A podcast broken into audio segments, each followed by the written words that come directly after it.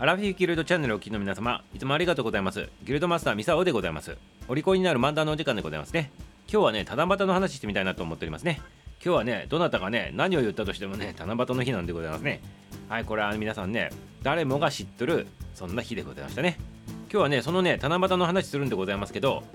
結構ね人ってね知らんような話がねいっぱい出てくるかもしれないでございますからね。どこまで知っとったのかと。ね皆さんのねこの知識とね競争してみたいなというふうに思っておりますね。はいまず七夕っていうね漢字でございますね七夕。ね、七の湯って書いて七夕って読むんでございますけどこれねもともとね七の湯ってね言われてなかったんでございますね。どういうふうにあの漢字書いとったのかって言ったら旗織機の旗に戸棚の棚っていうね字でございますね。それで七夕って呼んどったんでございます。これね旗織機と棚って何の関係あるのかと終わりなんでございますねこれね。実はでございますね。旧暦で考えた時でございますね。7月15日の夜に戻ってくる先祖の霊にね着せるね服をねまず棚に飾っとったわけでございます。でその服を旗織り機で折っとったと。いうことでございまして意味合いとしては旗で折った着物を棚の上に置いとったと。そういったことでございますそれでね七夕っていうね名前ついとったんでございます。こうしてあの仏教がねこう伝来してくるわけでございますよ。そうした時にこの7月15日っていうのはあの仏教上の行事のねこれ盆になるわけでございますね。旧式で言うでございますからね。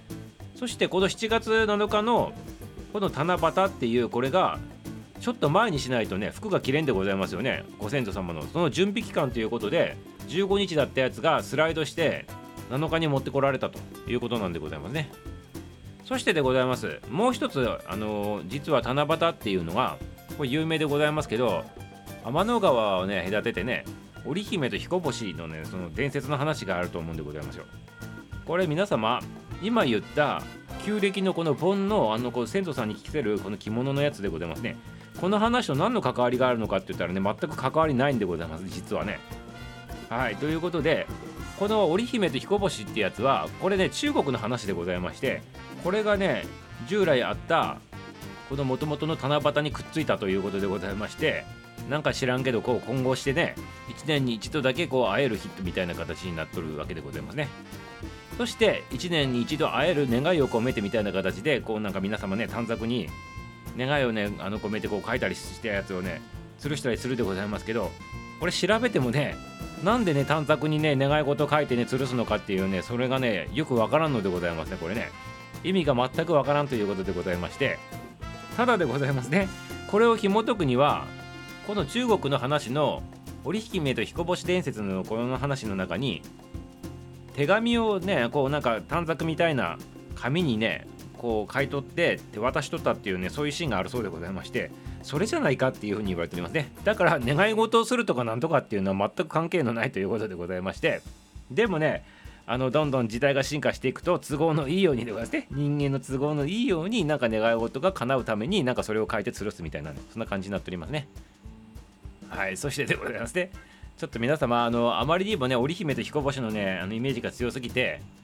大変なねこの美化しとる話だと思っとると思うんでございますけど結構ねこれね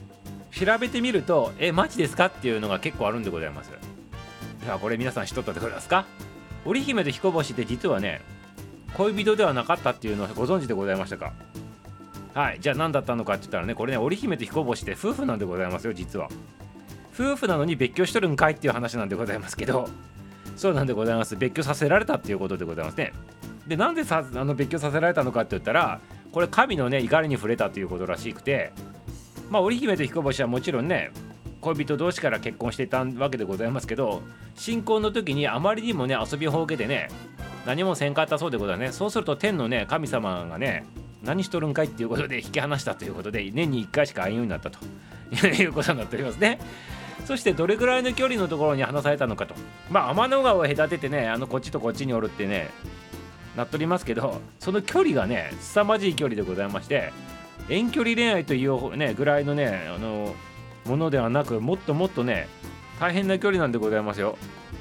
これね今のね天文学のね数字でね計算するとでございますね。まあベガとアルタイルという、ね、星でございますね。こと座のベガとワシ座のねアルタイルというまあこの星の距離感でございますけどこれ計算するとね140兆キロだそうでございますね。140兆。え、140兆でございまして分かりづらいでございますね。例えばの話。北海道から沖縄でございますね。稚内からね石垣島のあの南から北までずっとまあこのね日本のね端から端まで。これが約3000キロと言われておりましてこれの約ね473億倍だそうでございますね。なんかピンとこんでございますね。じゃあこれはどうでございますか？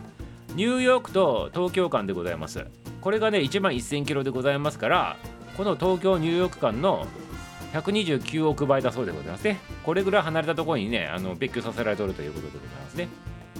はいということでいかがでございましたかね？まだね先ほどもちょろっと出てきた短冊の話とかもあったでございますけどあの短冊の色って皆様あの覚えておるでございますかね？結構なねこうカラフルなやつが5色ぐらいなかったでございますか？赤とか青黄白黒か。この5色があったと思うんでございますけどまあ黒の代わりにね実は紫だったと思うんでございますけどまあそのね色がね5色使われてるということでこれね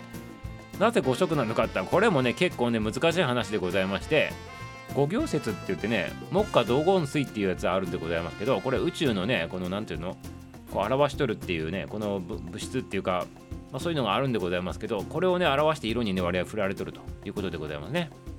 でさっきちょっと言ったように黒じゃなくて紫に変わっとると言ったでございますけどこれも紫に変えるっていうことはこの宇宙のねものの移り変わりのね様子をね今ね示しとるということでございまして黒になってしまうと終焉してしまうでございますから変わっとる最中ですよみたいなねそういった意味ががねあるそうでございますね。はい。まあ結構難しい話とかね